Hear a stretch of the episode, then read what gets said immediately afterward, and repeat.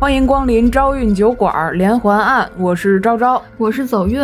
非常感谢大家点进来我们这期节目啊，因为我有预感这期节目的标题并不会很吸引人。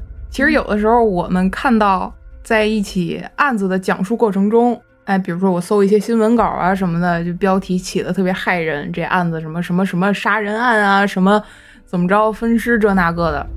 那其实我不是特别想起那种标题。因为不想哗众取宠是吧？也不能说那么清高。我确实是觉得这些带着血的案子啊，它背后总有点什么更值得我们去关注的东西。嗯啊，所以可能我们的标题并不是特别的吸引人。哎，如果您能点进来，真是给我们面子，万分感谢大家啊！当然，我们这讲述的节奏也很慢，小火慢炖嘛。特别感谢大家一路以来一直支持我们。前几天我发了个微博。啊，自己亲身经历了一起案件，小案件是吧？我这摩托的行车记录仪跟蓝牙耳机被人偷了，还有热心的听众呢，安慰错了人，以为是我丢的。主要我当时看那人留言说，哎，我觉得这都是生活的小点滴，对吧？磨灭了一些大灾难，我觉得还挺暖心的。最后说这个安慰一下，呃，走运。我当时心里一下凉了，感觉就是既既丢了摩托配件，又丢了这个暖心的话。对，而且还有朋友说，这个可能是大家催更亲切，以这种极端的方式催更了，定位到咱们了是呗？就主要就是你看，咱俩加起来最值钱的就是你那辆摩托车了，是吗？这么贬低自己吗？不要，不要，差不多，差不多啊。行吧，咱直接开始吧。走遍天下游遍洲，人心怎比水长流？初次相交甜如蜜，日久生情喜变忧。庭前背后言长短，恩来无意反为仇。只见桃园三结义，哪个相交到白头？哎呦，今天这个定场诗让我听出了好像有很多种关系啊。二零零八年七月二十一号，正值盛夏，新疆。天山脚下的伯乐市，茫茫戈壁呀，气温最高得有四五十度了。伯乐市呢，地处边陲，市郊一片戈壁滩上，无遮无拦，骄阳似火。一辆大警车啊，从远处，嗯，停到这儿，呱唧开了车门了。眼见车门里下来两名警员，脚一落地，立马一百八十度转身。接身后边被递出来这人，哎，怎是递出来的？这人啊，跟个物件似的，眼神呆滞，表情特别木讷，而且五花大绑，行动受限。周围的警员啊，那也是全副武装，荷枪实弹，眼睛紧贼着这人。然也，这是名死刑犯。彼时彼刻啊，这名犯人的脚铐。已然换成身上扎扎实实捆着的麻绳了，这说明什么呀？要那个嗯行刑了，哎，他马上就要被执行枪决，多说也就还能再活一盏茶的功夫吧。下了押运车啊，火似的太阳明晃晃，当头照着犯人，让他一时间睁不开眼。据说临行前的死刑犯啊，大多数表现的都很平静，脑袋空空。跟个木偶似的，一步步按照流程走，被警员架着，任你是怎么摆布都成啊！毕竟都这困节儿了，该有的煎熬、后悔、不甘、害怕，早就随着头一晚的月亮啊强降下去了。弯膝跪地，头朝前，犯人们一字排开，跪在辽阔的戈壁滩上，跟他们的罪孽一样，无处遁形啊！然而没人看到。其中那一名犯人，眼神里不全是木讷，还有一丝紧张，眼珠子滴溜溜乱转，可表面上还是跟其他犯人一样。哎，犯人听见身后的警员啊上了膛，那颗正义的子弹马上就会射穿他们的脑袋。父亲、母亲、友人、爱人，挣扎、悔恨、痛苦、恐惧，突然。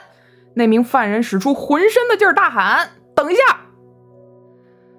不知道是不是老天开恩啊，也想让他们舒服点上路。本来没半点风丝儿的戈壁滩上，顿时起了风了。行刑场地周围的警戒线跟旗子，随着这阵风，哎，噗噗噗噗噗，一通乱摆。这风声啊，也把犯人接下来说的话给掩盖了。说了什么，听不真切。这不是我不讲啊，是风吹的，听不见了。我招某人一张嘴，表不了两头事。那犯人说了什么？他又犯了什么罪行？又有没有被执行枪决呢？咱先硬按下不表。今儿咱这故事，咱就算稀里糊涂开了头了。一年多以前啊，二零零七年三月份的一天，一个中年人打开家门，迎进了自己的侄儿。他姓史，名大锤。今儿个呀，他的侄儿史大进前来探望他。这对叔侄，那你听名字就知道关系不错。史大锤，史大进嘛，嗯，大锤你就得史大进啊，想史大进你就只能史大锤。这关系匪浅了。哎，俩人走动的自然也勤啊。沙发落座，茶水端上，叔叔史大锤开口了：“我说大进呐，最近挺好的吧？啊，嗯听什么播客呢？哎呦，我的叔叔哎，怎么着？您也听？许你听，不许我们听。我锤某人就得意那个招运连环案，够时髦啊您！二十一世纪新兴农民，嘿，讲话了，追求物质不重要，追求精神才重要。咱家虽然说条件不好，收音机该买还是得买。哎，我的叔叔哎，这招运酒馆收音机也听不着啊。哎，你有来言，我有去语啊。叔侄俩继续唠家常，暂不细讲啊。从日上三竿到夕阳西下，吃过饭，侄子史大进打算告辞。史大锤呢一再挽留，说让他住下。可史大进说自个儿还有事儿，今晚贵人相邀，把酒言欢，应邀在先，实难留宿。哎，叔叔嘣儿给了他一下，是不是听木林列卷听多了啊？整这么多小词儿，你要考研啊，长能耐了啊，跟我也谝上了啊！是是是，不装了。我意思就是啊，我那贵人又叫我喝酒去，我就先不住了啊！哎，走了，叔。抬脚刚走两步出去，又折回来。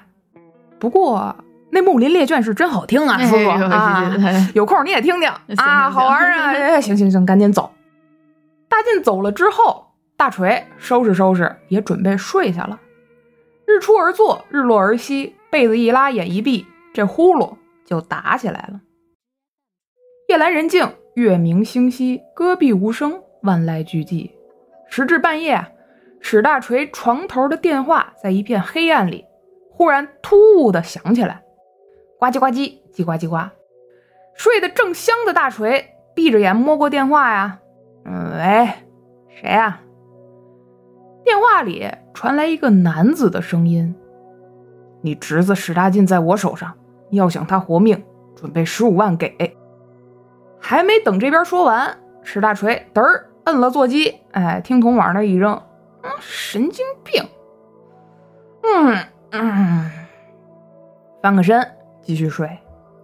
还没等睡着，呱唧呱唧，叽呱叽呱，又打来了。一接那头又说：“你侄子在我手上，给我十五万放人。”嘿，这勺子又是你，港片看多了吧？别打了。说完，嘚儿又给摁了。我让你打，我把线拔了，我看你怎么打。史大锤边拔边嘟囔啊：“哼，你傻我傻，绑架绑我这贫农，有病！”一通操作完了，转脸，哎，又继续睡了。这回一睡，可终于睡到这天光大亮了。从酣睡里醒过来的史大锤啊，迷迷瞪瞪睁开眼了。忽然他想到，哎，昨晚上是不是有人给我打电话来着？哎还说了点忙，啊，插上电话线一翻，哦，还真是，啊，想起来了，恶作剧绑架的。现在年轻人真是闲的。可说还是给大劲儿去个电话吧，这个小子肯定是昨儿跟朋友喝多了。嘟嘟，哎，没人接，再打一个。嘟嘟怎么又没人接？不会真有人绑架吧？接着，史大锤又打电话给史大进同住的哥嫂，果然，哥嫂说大进昨天啊根本没回家，也没联系家里。这下坏了，大劲儿可能真被绑架了。哎呦，我这接了电话，我还喵喵睡呢，急走忙奔。史大锤跟史大进的哥嫂一起啊，赶到博乐市警察局报了案了。警察局内，文件柜旁，一名警察放下手里的文件，站起身。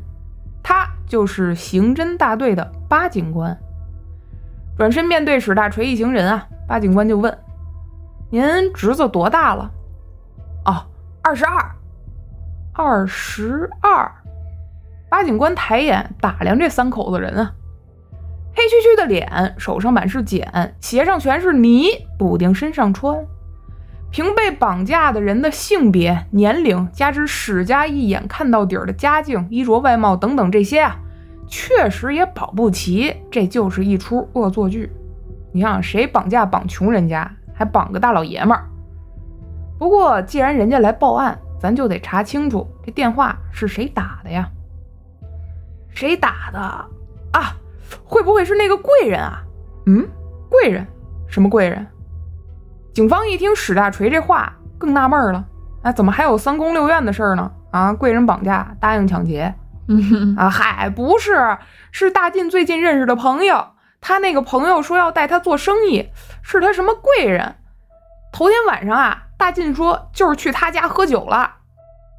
一听这个情况，八警官带着队员啊，换上便衣，赶紧到村里走访调查。不走是无门，抬脚就走运。刚到村子里没一会儿，八警官就走访到了一名村民，说啊，昨个晚上确实看见过史大进跟他那个所谓的贵人并肩而行。简短截说，八警官一行人啊，直接来到了村里这贵人的住处，便装嘛，便衣行事了。抬手打门，呱唧呱唧，门里一句：“谁啊？”随后就是一串脚步声。吱扭扭一声慢响，二门拉开，眼瞧门内这人，扫帚眉、豹子眼、蒜头高鼻梁、方宽的下颌角、溜肩头、后肩膀、虎背细腰、有点子探尖，抬眼看着面门上举过来这明晃晃的警官证，噔噔噔噔，咕噔，脚下无根，退坐在地。啊呀呀！门口，八警官看着屋里的人，张口一乐，哈哈，张得意。别来无恙啊！哦，这跟警察认识啊？哎，还真认识。怎么认识的？打过交的。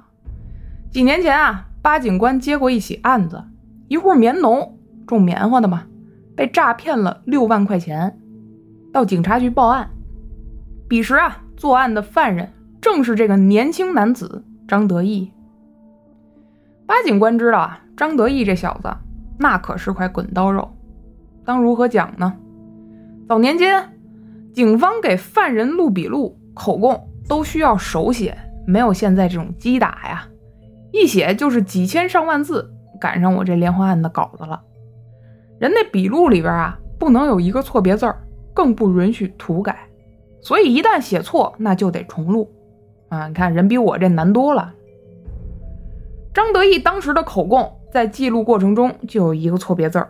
人之常情嘛，可他就抓住了这点，是三番五次的翻供，给警方出难题，阻碍办案进程。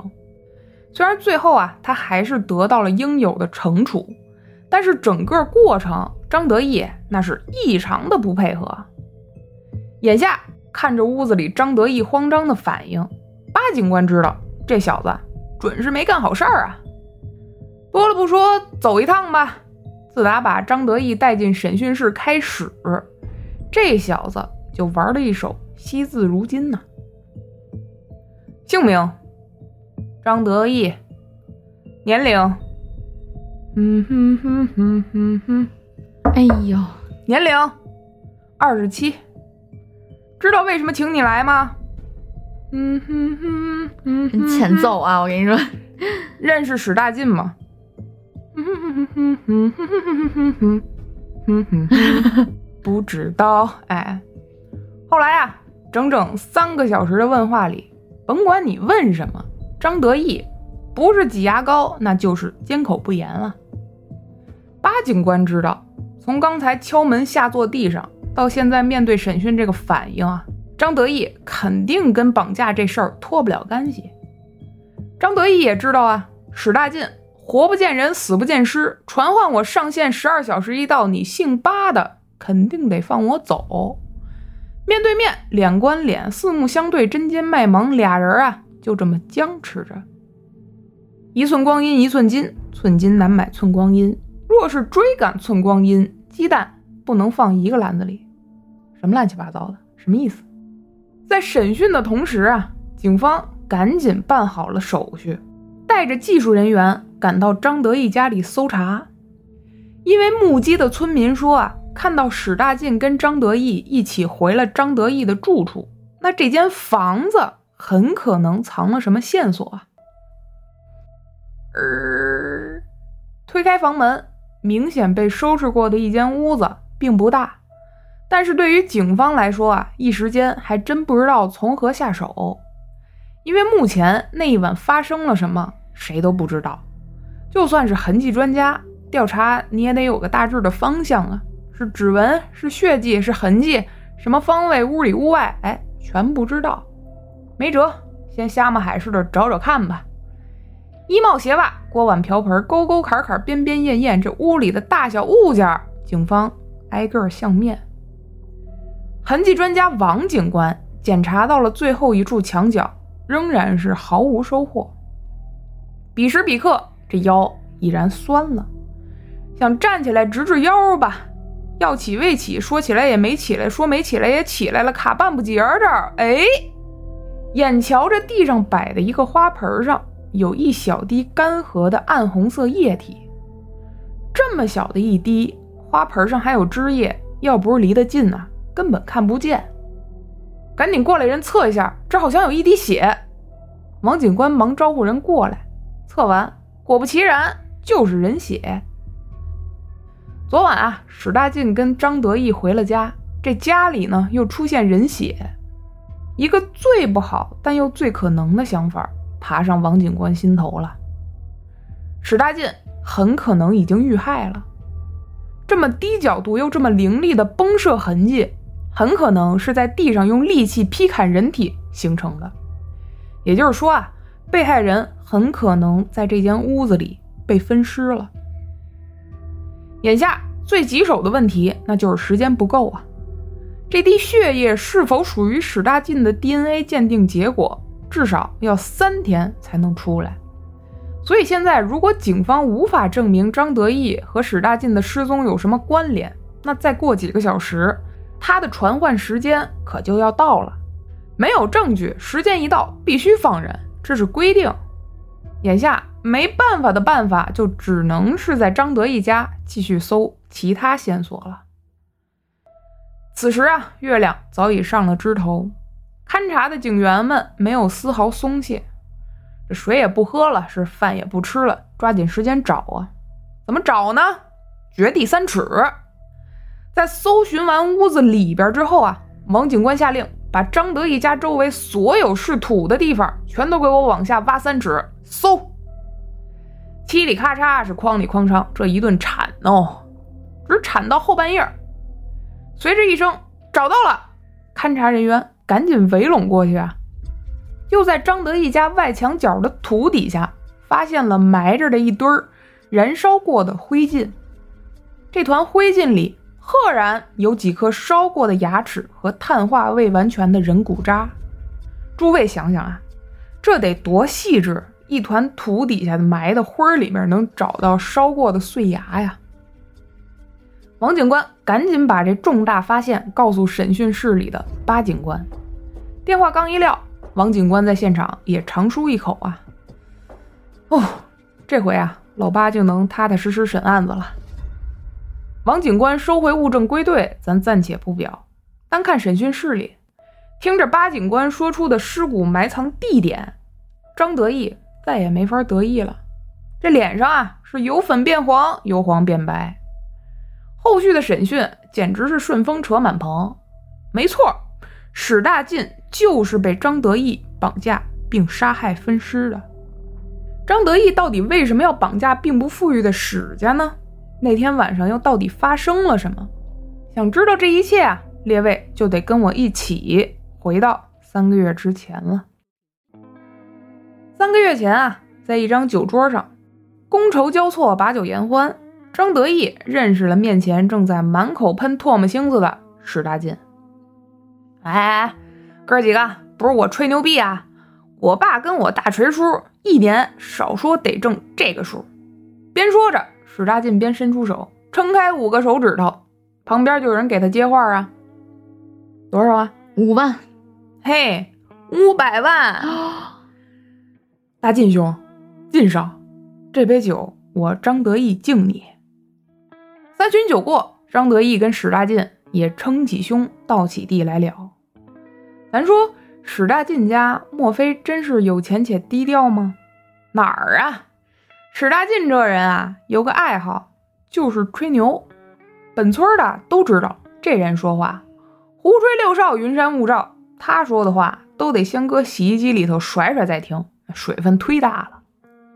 可张得意他不知道啊，他真以为史大进啊。家里有实力呢，五百万，这一般人能说得出口？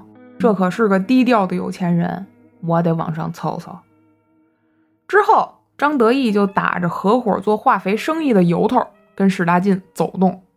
要不说叫他贵人呢？这哥俩呀，一个唱大戏，一个吹牛逼。你也不知道我是，我也不知道你。张得意这人没什么好人性，好吃懒做，好逸恶劳。早就把良心搁嘎吱窝里的主，他觉得呀，这年头人死王八活，撑死胆大的，饿死胆小的，撅着腚眼子干，干到死我也发不了财呀。俗话说得好，杀人放火金腰带，我就得要这金腰带。于是乎啊，自打认识史大进这个吹出来的富家子开始，张得意呢就动起了歪心思。正巧三个月之后啊。二零零七年三月五号这天，跟张得意同住的朋友有事儿出远门了，他顿时就觉得天时地利人和，机会来了，扭头赶紧联系史大进，相约晚上喝酒。又是酒过三巡啊，史大进已然醉倒，呼呼大睡了。五花大绑，凉水泼脸，等再次缓醒过来的史大进。看到的是同一张脸的不同面孔，张得意呀，正拿刀比划着问他要一百万赎金呢。一一百万，不瞒您说，张哥，我活这么大，连一百块的整票都见得少，我我哪有一百万啊？一来二去，这么一逼才知道，哦，合着这小子家根本就没钱，都是包国维的死单扛吹出来的，没有一百万，那二十。十五十五万总有吧，直接大放血来来了一一五折，那有没有的？你打电话给我叔叔试试吧，大哥，我求求你别杀我。紧接着，张得意拿起电话拨通了史大锤家的号码，史大锤的反应咱前面也讲了，根本就拿这事儿当无稽之谈啊，紧跟着还把电话线给拔了。气炸连肝肺，挫碎口中牙。那句港片看多了，彻底激怒了正在实施绑架的张得意啊！当我跟你开玩笑是吧？哼，好，老子让你知道知道马王爷长几只眼。说时迟，那时快，转脸儿，嘿，一根绳子死死的勒住史大进脖子上。不一会儿，这个可怜的倒霉蛋儿就不再挣扎。永远安静了。为了掩人耳目啊，张得意先把史大进的尸体分尸，而后焚烧了。最后啊，把剩余的灰烬埋墙根底下了，再把家里仔仔细细打扫干净。然而百密一疏啊，那滴花盆上的血迹暴露了张得意的一切行径。至此，张得意绑架杀害史大进一案水落石出。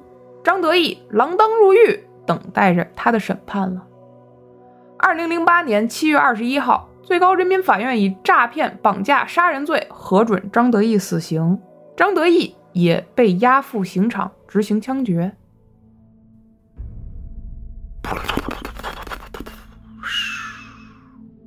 行刑的戈壁滩上，这阵风总算是过去了。就在刚才啊，五花大绑、弯膝跪地，马上就要见阎王爷的张得意，使吃奶的劲儿喊出了一句：“等一下！”风声过去，张得意的声音也逐渐清晰了：“我要揭发，有人杀人了，我知道是谁杀的，我请求戴罪立功。”当时使用的刑事诉讼法规定啊，在执行死刑前。罪犯揭发重大犯罪事实或者有重大立功表现，如果情况属实，可能需要改判刑罚的，应该立即停止执行死刑，并且向最高人民法院报告，由最高人民法院作出裁定。行刑的法警端着枪犯了难呢，扭头看向不远处的法官，法官也听到了张得意的喊话。这个情况自然是林法官从未遇到过的。张得意继续喊啊！就在两年前，有个伊犁来的采棉花女工燕子，被人先奸后杀，尸体就埋在建设兵团第五师八十九团十连一块棉花田的渠沟里。经过法官们跟检察官请示最高人民法院之后啊，张得意的死刑终止了。那张得意所说，到底是确有其事？还是只为了活命而编的谎话呢？一切只能等待警方的勘查结果了。开篇时候咱讲了，现在是夏天的新疆，四五十度啊。新疆生产建设兵团的一块棉田旁边啊，张得意被押解着，指出他知道的埋尸地点。警方组织人力，汗流浃背的挖呀，下午三点挖到晚上八点，整整五个多小时。挖了一点四米深，可依然是一无所获。戈壁滩的土质，大家想必都清楚，那儿的土可是硬得很，想跟这儿挖个坑，那可费老鼻子劲了。所以直挖到晚上八点多，警方专家也推断啊，如果真的是一到两人抛尸，尸体的埋藏深度不可能超过一点五米，因为再深的话，一晚上时间，凭个人的力量。根本就不可能挖到。于是乎，在场的公检法人员一同决定，再挖下去一锹深，如果还没有尸体，说明犯人啊就是想拖延时间。那倒简单了，就把张得意立马拉回刑场继续执行死刑，该吃金豆子吃金豆子就得了呗。就在所有人都以为不可能会有尸体的时候，一名挖掘的警员一铲子下去。好像杵着了什么东西，随着铁锹掀起，一股浓浓的尸臭味飘散开来，钻到所有工作人员的鼻子里。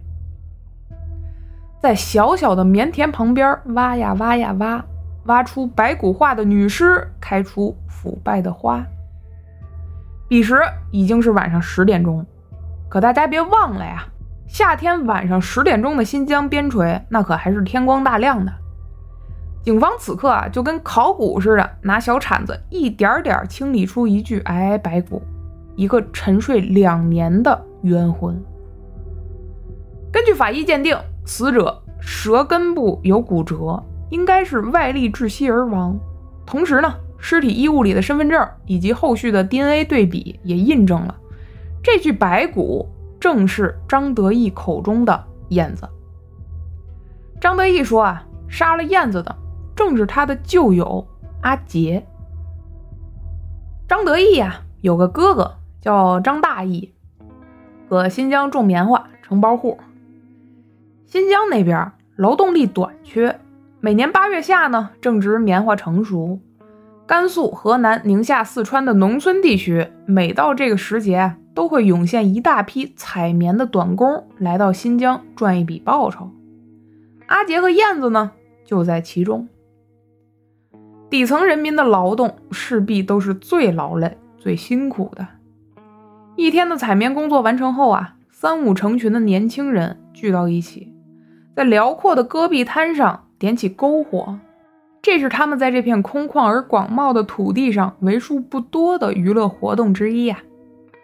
火光映照着燕子的脸，让她精致的脸蛋儿啊添上了一丝朦胧而飘忽的美。这也让身旁的阿杰看得出神。关关雎鸠，在河之洲。窈窕淑女，君子好逑。情投意合的阿杰和燕子最终走到了一起。然而，缠绵悱恻的热恋之后，还有相互的磨合。十一月，就在采棉时节即将结束的那几天啊，这对小情侣也爆发了争吵，理解变成指责，恩爱翻作仇恨，最后。浪漫的爱情佳话变成了带血的恐怖故事。阿杰残忍地杀害了自己深爱的燕子。起初，阿杰独自把燕子埋在了砂石场旁边废弃的砂石坑里，但戈壁滩土硬啊，阿杰一个人力量有限，来不及挖足够深的坑。掩埋燕子之后啊，发现还有一条腿暴露在外，不得已，阿杰找到了自己的朋友张得意。两个人一同把燕子的尸体转埋到了棉田旁边的沟渠里掩埋。以上这一切供述细致而严密，看着张得意的口供，审讯室外，巴警官赶紧派人追查阿杰。结果还没过十几分钟，派出去的警员就回来了。怎么回事？阿杰跟警察局门口蹲着呢？嗯啊，不是。根据张得意的供述啊。阿杰的杀人时间是两年前，然而调取出来的资料显示，这个阿杰恰巧在一年前，二零零七年四月二十八号因车祸就去世了。什么？去世了？依然是审讯室门口，巴警官跟其他警员啊纷纷皱起了眉头。莫非张得意这块滚刀肉又在耍什么花样？可按理说不会，阿杰的死亡日期在去年四月，可是去年三月份，张得意就已经因为绑架史大进一案被关进看守所了。看守所嘛，自然是守备相当严密的，你来只苍蝇，咱都得检查检查翅膀上带不带字儿再放进去。所以啊，张得意不可能知道阿杰的死讯。如果他这么凭空作假。等警方找到阿杰，那他的谎话不就败露了吗？张得意这么奸诈的人，这一点儿能想不到？虽然阿杰的死啊，让所有证据都变成了孤证，但情杀案的第一个案发地点，警方肯定还是要去看一看的。八十九团郊外一所废弃民房里，尘土迎着光束飘散起来，几年没开过的屋门又被推开了。呃，巴警官环视着屋内，陈旧的家具落满了土，灰尘夹杂着霉味儿，窜进鼻子里。勘察一圈过后啊，并没有任何有价值的线索。毕竟两年已过，一切都被时间磨灭了。接着，巴警官又带队前往第一次埋尸的砂石场。车窗外的风景逐渐后退缩小。戈壁滩上的一切都被大风裹挟的沙粒反复摩挲，就像巴警官无心看这窗外的苍凉之美，脑海里却一遍又一遍地琢磨着整个案子的细节呀。阿杰已死，张得意还算不算立功？燕子是被害人，现在这起案子只剩张得意一个知情人。燕子跟阿杰之间到底发生了什么矛盾，以至于阿杰痛下杀手？转眼，一行人已经来到了张得意供述的初次埋尸地那个砂石场。就在推开车门，踩在戈壁沙土地上的一瞬间，坚硬的触感让巴警官瞬间过电似的冒出了一个想法：如果真的像张得意所说，第一次埋尸在这儿，阿杰已经挖了几乎能装得下燕子尸体的土坑了，只差一条腿，一样的戈壁，一样坚硬的土质。他们完全可以继续原地深挖这个埋尸坑啊，根本没理由把沉重的尸体转移到那么远的棉花田，再重新挖一个一样难挖的土坑啊。况且，阿杰如果一晚上就可以挖大半个人的深坑，那第二次他也可以继续自己挖完，何必要找到张得意呢？难道这种事儿他就不怕人说出去吗？简短截说啊，经过后续对阿杰工友的摸排走访。种种证据都表明，阿杰不具备杀害燕子的可能。阿杰性格开朗，人缘特别好，当年认识他的工友啊还真不少，他们都表示阿杰根本没跟燕子谈过恋爱，而真正和燕子谈恋爱的另有其人，正是张得意的哥哥雇佣阿杰和燕子的承包棉农张大义。此时啊，警方自然又有了新的推断：会不会杀了燕子的人不是阿杰，而是张大义呢？毕竟女尸被发现的那片棉田正是归属于张大义的。张得意为了活命，掏出这些陈年旧事，又为了维护哥哥，就把罪责全推到替死鬼阿杰身上。除了张得意不应该知道阿杰的死讯，其他推断似乎都更合理了。由此。八警官迅速找到张大义进行调查。张大义说啥呢？人说：“我跟燕子啊，就只是雇佣关系，他帮我采棉花，我给他钱，就这么简单。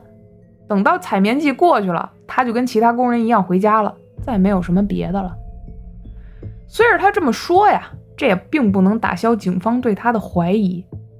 可是眼下苦就苦在没有证据，人证、物证、口供，要啥没啥。而且张得意还一反常态，从行刑场上下来之后啊，起初他是极其配合警方工作的，直到警方查到他哥哥头上，再提审，他就跟原来一样玩一手沉默应对，默不作声了。这般如此，如此这般，这案子算是卡在这儿，没法继续了。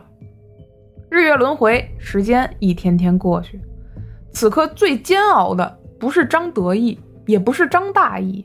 而是查案子的八警官，长时间的日夜奔波让他的身体几乎到达了极限了，头脑里的焦虑也让他备受折磨，每时每刻、每分每秒，他都在想这个案子。张得意这个名字啊，就像魔鬼的诅咒，一直在他脑子里盘桓，一刻不停。就这样僵持了一个多月啊，八警官的状态，上级公安也看在眼里。为了八警官，也为了案子，更为了受害者，上级指派了新的人手接手整起案子。严警官，严警官何许人也？他现在啊，正跟医院里躺着接受治疗呢。因为在上次抓捕过程中受了伤，这颈椎、腰椎都出了问题，哎，快没好地儿了。八警官的手下对这位新来的头嗤之以鼻，哼。一身的伤病也就算了，还一副吊儿郎当的样儿，天天乐里乐特叼个烟卷儿，这哪像个队长啊？上级怎么安排这块料负责这么难的案子？我们八头都破不了，就凭他得了吧？八警官的认真负责，所有人都看在眼里。警员们现在啊，更多是为八警官抱不平了。可警员们不知道的是，就是这位吊儿郎当的队长。可是侦办过一千多起案子的刑侦老手了，他有他自己的一套办案方法跟一技之长。经过一阵休养，出院之后，严警官办的第一件事儿啊，就是拎着两瓶子酒去见自己的老朋友。什么朋友呢？正是发现了花盆上那滴血迹的痕迹鉴定专家王警官。哎，老王头。相谈甚欢，推杯换盏。从老王家里出来之后啊，严警官终于回到了队里。他并没有跟张得意会面，而是直接带着手下前往伊犁去找一个人。这回又找谁？燕子的母亲。左运是不是好奇一个问题？嗯，既然燕子死亡了两年之久，那他的家人怎么没有报警呢？嗯。其实是因为当年边陲小镇的受教育程度啊，普遍不太高。燕子的母亲找不到燕子，也只是发动认识的亲朋寻找，根本也就没想到报案上。况且呢，他也抱着一丝侥幸，寻思可能是孩子去哪儿打工了，也说不准，惊动警察当然是不好的。弯弓射箭，照直了奔。转眼，严警官一行人啊，就到达了燕子母亲家。因为女儿之前的杳无音讯，这位伤心的母亲一直保持着燕子房间的原样，并没有改动。来到燕子的屋内啊，阳光透过玻璃照进来，明晃晃的，一切干净整洁，仿佛那个女孩呢还活在这个世上，还会回到这间屋子里和母亲一同吃饭，一起入睡。转眼勘察一圈之后，房间角落里的大铁盒吸引了严警官的注意。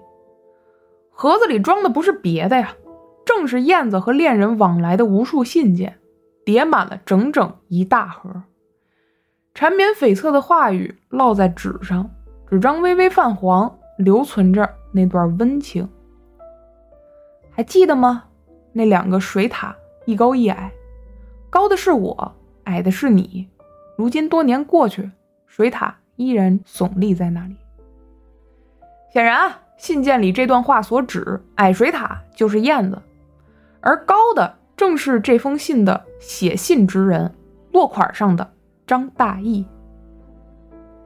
燕子的母亲说啊，早在八年前，也就是两千年，自己就带着十八岁的女儿燕子前往伯乐采棉。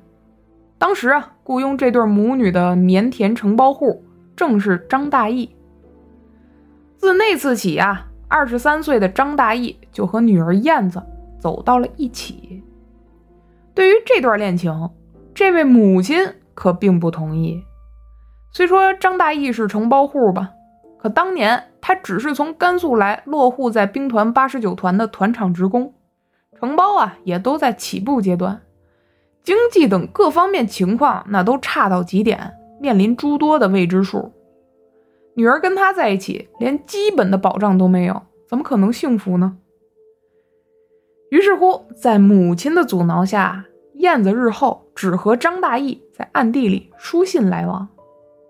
不知道是不是为了彻底断掉女儿的恋情，三年后，二零零三年，在燕子父母的授意下，燕子。被迫嫁给同村的一位农民，而张大义也在一年后结了婚了。可真正纯粹的爱情哪里会如此轻易就被现实割断呢？结婚啊，是燕子做出的最后一点屈服。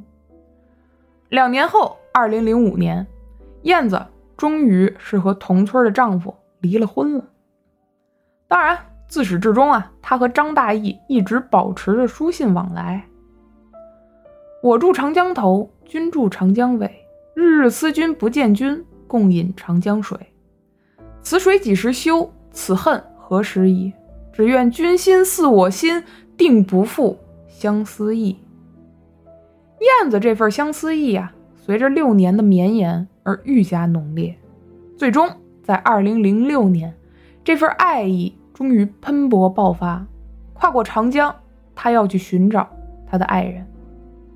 不辞而别，燕子像只最自由的鸟儿，跟随采棉大军一路向北。他觉得自己和周围的工人是那么不同，他们为了现实，为了生活，像三年前的自己，而现在自己要为了那份最诚挚、最热烈的诺言和爱情，踏上旅途。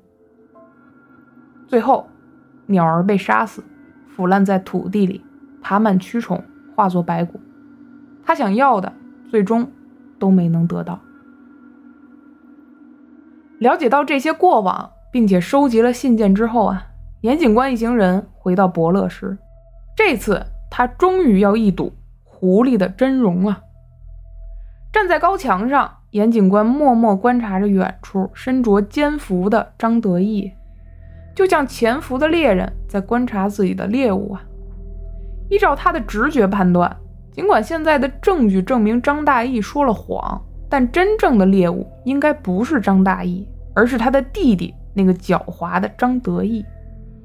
严警官脑子里一直在琢磨那个之前没有被特别重视的问题：张得意究竟知不知道阿杰的死讯呢？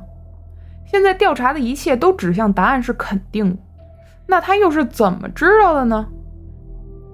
彼时彼刻。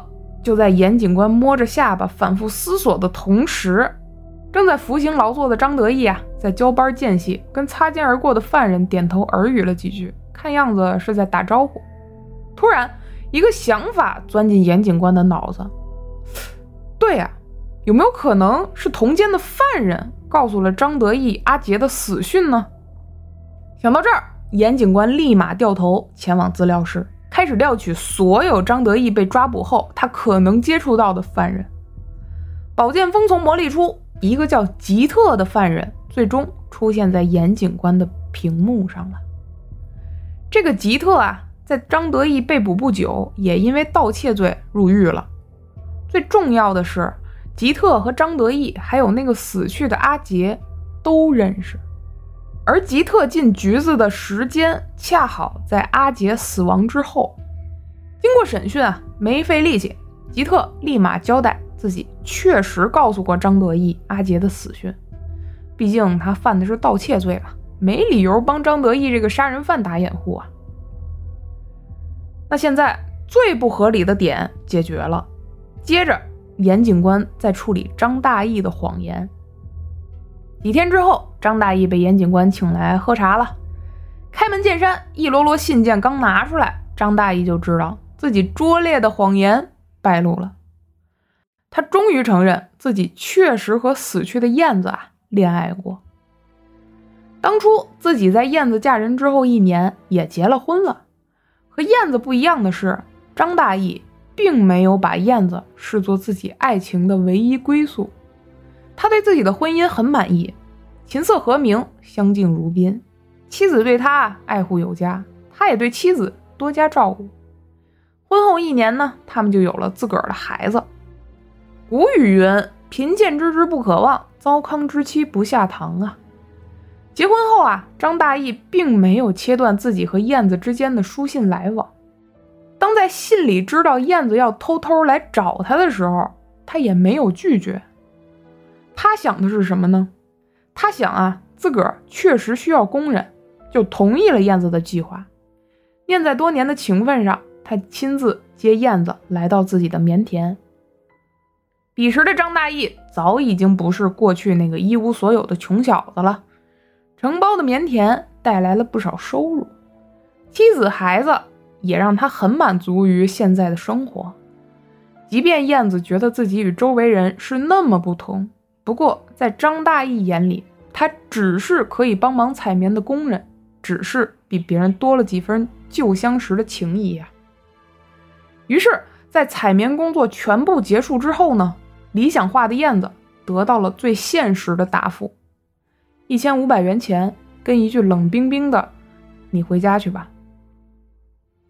讲述完一切啊，张大义终于表达了他想说出这一切的目的，他。没有杀害燕子。他说：“警察同志，我有老婆孩子，有钱有房，我不可能为了这么一个人去杀人。我这么做也不值得啊！我之所以撒谎，只是害怕这段往事让我妻子知道，破坏我现在的家庭。”看着一脸无辜的张大义啊，严警官知道这个薄情的男人说的应该是实话了。他确实没有理由杀害燕子。即便可能对于燕子来说，这个男人当初的回应无异于割肉剜心啊，可这种感情上的事儿，法律又如何能评判呢？故事讲至此处，想必各位也能感觉到，八警官啊，他注重的是物证，而严警官的一技之长正在于人心啊。罪犯都有自己特定的心理，这些心理一定会留下某些痕迹。如果杀人的不是哥哥张大义，那张德义会不会是杀害燕子的凶手呢？张德义虽说干过诈骗之类的事儿，可他第一次绑架杀人就可以做到杀人分尸的地步吗？这与凶手杀人手法逐渐升级的心理相违背啊！除非那已经不是他第一次杀人了。如果是他杀了燕子，那他又为什么杀害他呢？想着这一切，严警官知道。现在到了该和张德义正面交锋的时候了。在一遍又一遍的看过了所有口供、笔录、卷宗、物证之后啊，严警官决定提审张德义。彼时彼刻，审讯室外，戈壁忽起大风，沙石飞扬，翻卷着一切。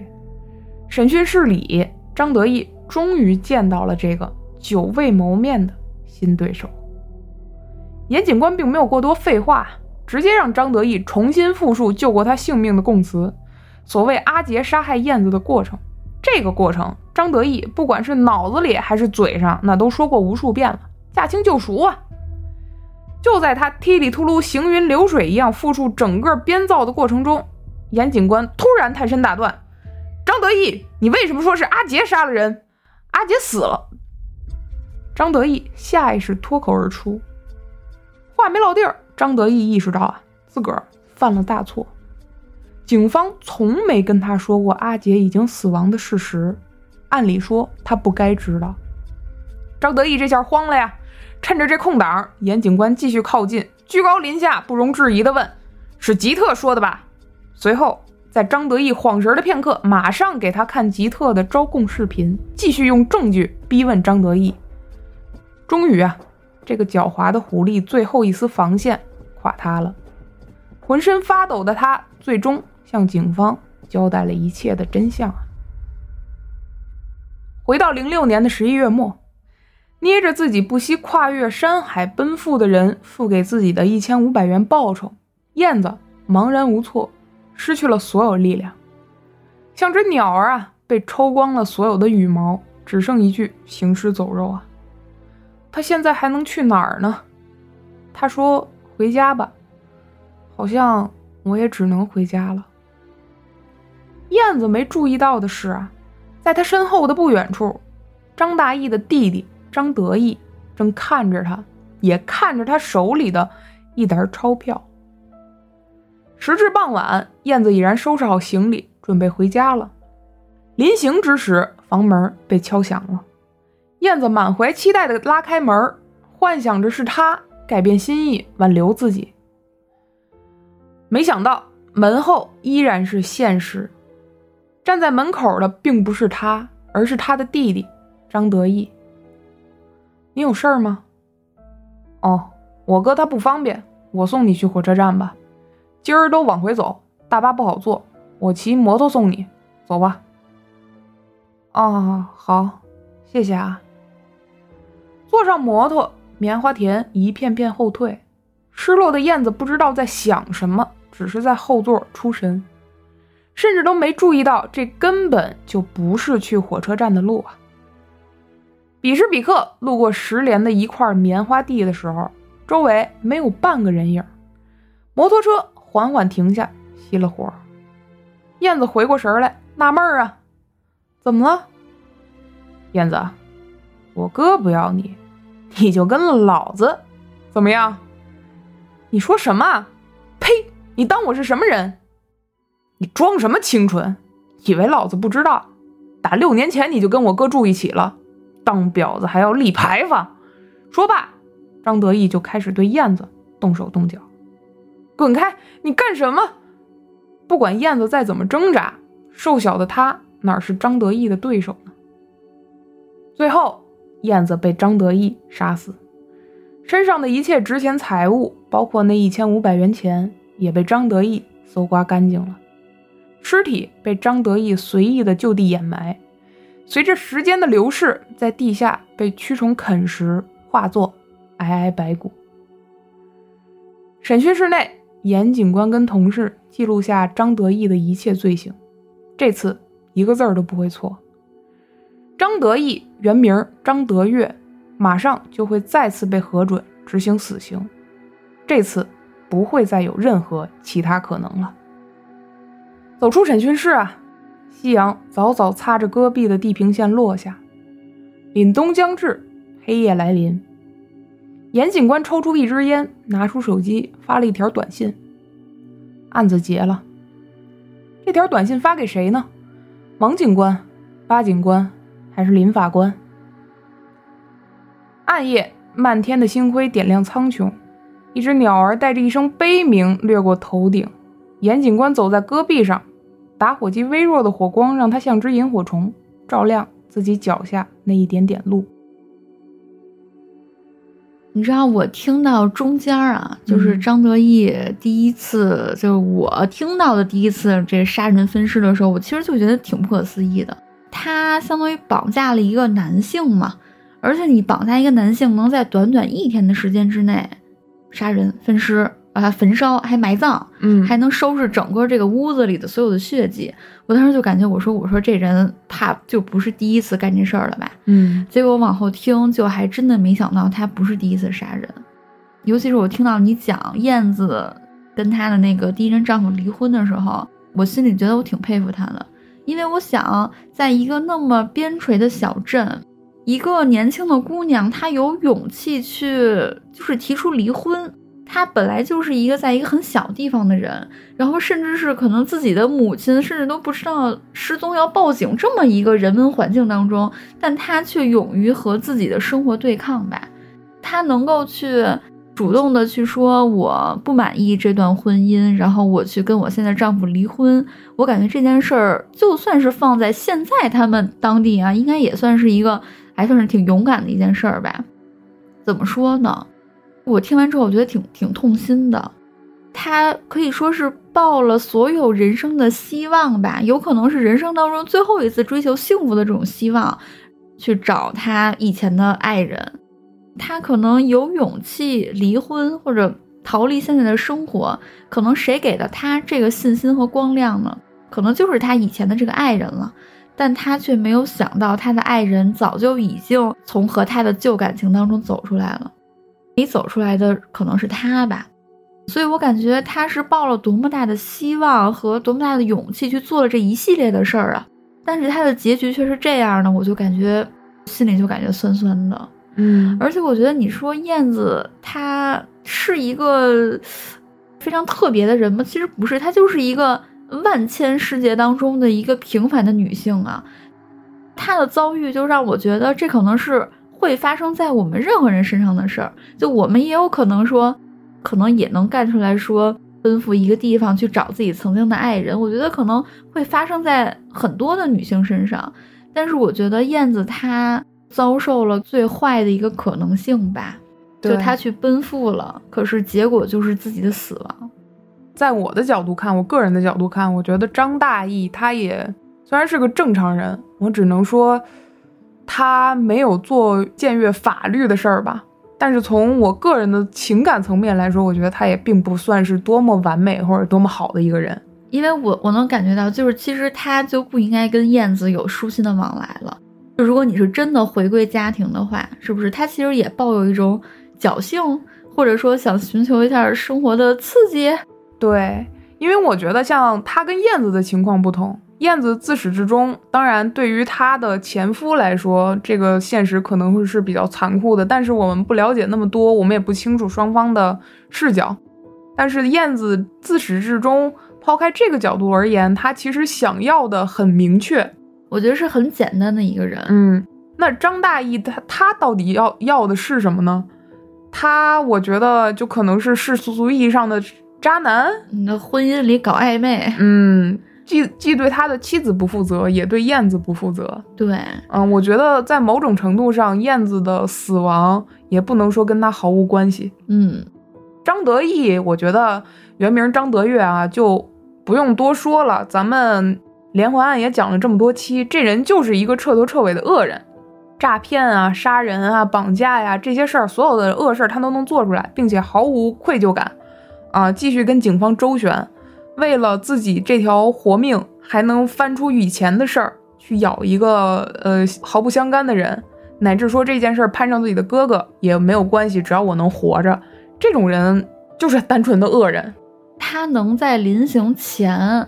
居然还能脑袋滴溜转，还能弄出这么一件事儿出来，就说明他毫无悔过，而且他还越过狱啊啊啊！他在服刑期间，就是绑架案之后，他还尝试过越狱，失败了。但是，所以我就特别纳闷，就是为什么有些人他干了坏事儿，受到了法律的惩罚，那，他为什么还不悔过呢？他在想什么呀？其实我挺难理解的。监狱里那么多夜深人静的时候，给了你那么多时间，你从来都没有想过你干的这些事儿吗？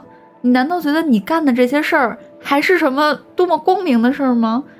嗯，我其实挺难想象，就是一个人他要恶到什么程度，他才还能在你都要行刑、都要枪毙你的时候，然后你还能完全没有悔过，我还又又又想逃生的希望。他是恶且狡诈，对，所以我从来不觉得一个狡诈的人会坦诚。我觉得坦诚还是挺重要的，不光是对别人坦诚，我觉得最重要的就是要你就要对自己坦诚。你做的这件事儿，你自己心里得明白，我到底是为了什么。我觉得他可能到死都在安慰自己，哎，我做这些可能是有借口的，我不我不是故意要杀人的，不是故意要分尸的，那都是别人的错嘛？我有有什么错呢？可能觉得他可能到死都是这种想法。嗯，至于他的想法是怎么样呢？我们就不多讨论了，因为这个我们没法理解，理解了以后那也不是什么好事儿，是吧？我成变态了 啊！其实有一个点，我觉得最让我有感触的就是，你说燕子她错了吗？抛开她插足别人婚姻之类的这种现实问题啊，因为我们并不能确定燕子她是否知道张大义已经结婚，或者说不能确定他知不知道张大义和他一样觉得彼此才是唯一。或许在他的眼里，那个爱人，那个自始至终都要追求的张大义，跟他一样，只是想要彼此，但是他忽略了对方不是。他在我们的眼里，现在的观点来看，可能有点恋爱脑啊也好，有点像舔狗什么的这种词儿也好，甲之蜜糖，乙之砒霜嘛。恋爱脑、舔狗，在普通人眼里看，有点是傻子那种意味嘛。在现在的某些观点里看，可是我觉得，如果我是那个傻子，我一定可以感受到更多这种生命的体验吧。这种生命体验是任何物质、任何交易都没法带给你的。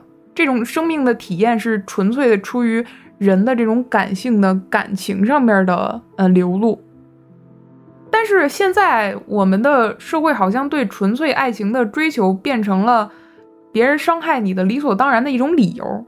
哎，你看他是舔狗，他是恋爱脑，所以他活该被伤害，他肯定会被伤害。这个逻辑我其实一直以来都很费解。我觉得大家好像有的时候不屑于投入，不屑于沉沦，不屑于真爱。可是爱本身不应该就是人类的超能力吗？嗯，是我其实听下来，我没有觉得说燕子是给我一种什么舔狗恋爱脑的感觉，因为我我没有这方面的感觉啊。可能主要就是因为我能哪怕就是在叙述当中，我都能感觉到他挺敢爱敢恨的人，所以我觉得这种敢爱敢恨和是什么恋爱脑啊？你知道我想象中恋爱脑是什么样吗？嗯，就是你不分好坏。不分任何东西，不分青红皂白，你就要往上冲，而且是为了你冲的这个人可以什么都不要。但是我觉得燕子显然不是。你想，他如果真的要是啥也不顾往上冲的话，他不可能听自己母亲的话吧？再去尝试一段婚姻？对呀，那他不可能说做出这种嗯改变。我觉得他是有理智在的，嗯，只不过咱们说感情、爱情这个东西就是很神奇嘛。他总是能呼唤起哪怕尘封很久的一些事情，或者说他能够呼唤起一个人的勇敢吧。他去棉花厂找张大奕，这真的在我看来就是一个勇敢的一个行为。但不得不说，反正肯定是张大奕给了一些不合时宜的回应吧。但张大奕可能在我们的某些观点里看，某些角度来看，他就是个聪明人。嗯，识时务，对吧？他觉得我有一段婚姻，这段婚姻符合我各方面的标准，那我就也知足了。我不会说迈出更多的那一步，像个懵懂无知的傻子一样。可究竟谁是那个傻子呢？我觉得我不知道，我当然也没有办法定义。也许根本就没有傻子，只有平坦的戈壁、星星点缀的苍穹，还有飞在二者之间的鸟吧。再一个，我想讨论的就是，你觉得婚姻是合适吗？这个案子里，我就觉得，像我刚才说的，张大义他可能是找到了一个合适的对象去结婚，或者说他又遇到了一个爱的人，这个我不确定。但是由此引出，我觉得现在好像大家更关注的是我跟伴侣是否合适，选择结婚的对象是否合适，而超越了说我因为爱而选择婚姻这件事儿。但是我觉得我见过合适的，好像过得也不是特别的完美啊。我感觉，尤其是最近这些年吧，大家对于各种东西的这个容错率都都都不是特别的能能接受啊。最好就是希望什么呀？我做这选择八，百分之百正确。就大家其实都是这么想的。但是不管是感情上，还是说工作上或者生活上，我觉得大家很难去。容得一些错误。嗯其实咱说，我觉得错误去试的这个过程，就是你人生的经历啊。如果你人这一辈子干什么什么顺，干什么什么对，一步一步真的往下走，我觉得他人生未免少了很多体验吧。在就咱俩就是往回退十年啊，我觉得在咱们十几岁或二十岁的时候，我觉得大家不会去想合适这个问题吧。嗯敢爱了，就是去爱了嘛，就是也没有考虑太多。可能大家现在慢慢的，呃，不愿意去付出自己的精力，嗯包括你可能恋爱也是需要呃精力、财力、就乱的时间。我觉得这可能是跟现在社会节奏越来越快是有关系的吧，大家不愿意去浪费那个时间了。我还是挺挺希望大家能够去随自己的心去走的。不要去过早的或者太多的去考虑这些东西。我们的环境里边物质太多了，我觉得人们的精神就像活在戈壁之上，好像什么都一览无余，极度的赤裸坦率。就我我我把这种感情列成条条框框，很明确的像一张表格一样列出来，特别坦率，极度赤裸，但是又好像一无所有。因为我们把所有真实的都藏在地下了。你想，史大进因为对物质的虚荣阴差阳错死在戈壁之上，燕子也因为自己感性的极致鬼使神差死在戈壁之上，张得意是恶人，是罪犯，是罄竹难书的畜生。可是冥冥之中，我觉得好像命运也是幕后的一只黑手了。可是最后，命运没有受到任何惩罚。我觉得他好像才是那个一直在得意的笑的人，因为没有人能逃过他的掌控。我觉得命运确实是他们每一个人都没有办法，或者说我们每一个人都没有办法逃开的东西。我跟昭也是去过戈壁滩的人啦，嗯反正我第一次见见到戈壁滩的时候，我真的觉得我这个世界就是不存在什么烦恼。站在那个戈壁滩上的时候，真的是一望无际，嗯而且就是那种荒凉的感觉吧，就会让你觉得好像城市的这些东西都是多余的人，嗯 就好像世界就应该是这个样子的，而不是咱们生活在城市里的这些什么钢高楼啦，对对对，什么这灯儿那灯儿啦，嗯，好像就是觉得世界其实很简单。今天的这个凶手吧，他活在戈壁之上，我觉得他的那些罪恶，他好像都很坦诚的摆在明面上了。嗯他也很坦诚的面对自己的罪恶，对吧？面对自己的恶，人性之恶，我觉得他挺能接受自己的这些他竟然能承受得了啊！啊，对他可以承受的，因为他没有任何自责啊，或者是悔过的这种这种感觉嘛。他有的只有害怕和恐惧，得到惩罚后的害怕和恐惧，贪生怕死嘛。就是这样简单的一个人。但是最复杂的，我觉得就是这个社会里纷纷扰扰的感情啊，然后还有我们的背后的这些命运吧。再交代一句啊，这期案子里边的巴警官啊、王警官啊，都是我在为讲述这个故事而融汇的，就是其实他是经手过很多警方、很多警员来办这起案子的，统归成两位警官。来方便为大家的讲述嘛。当然，这些人还是最可敬的了。嗯，值得尊敬的。嗯，那大家有什么想法，也欢迎跟我们在评论区讨论。我们的微博是，新浪微博 又来了，我们的微博是招运酒馆，欢迎大家关注。然后，如果您觉得这期节目还可以的话，也十分恳请大家为我们来打赏支持一下。嗯，嗯，那咱们今天就先这样。我们还是点赞、订阅、加关注，招运老粉儿你最酷，谢谢光临招运酒馆，我们下次见。拜拜。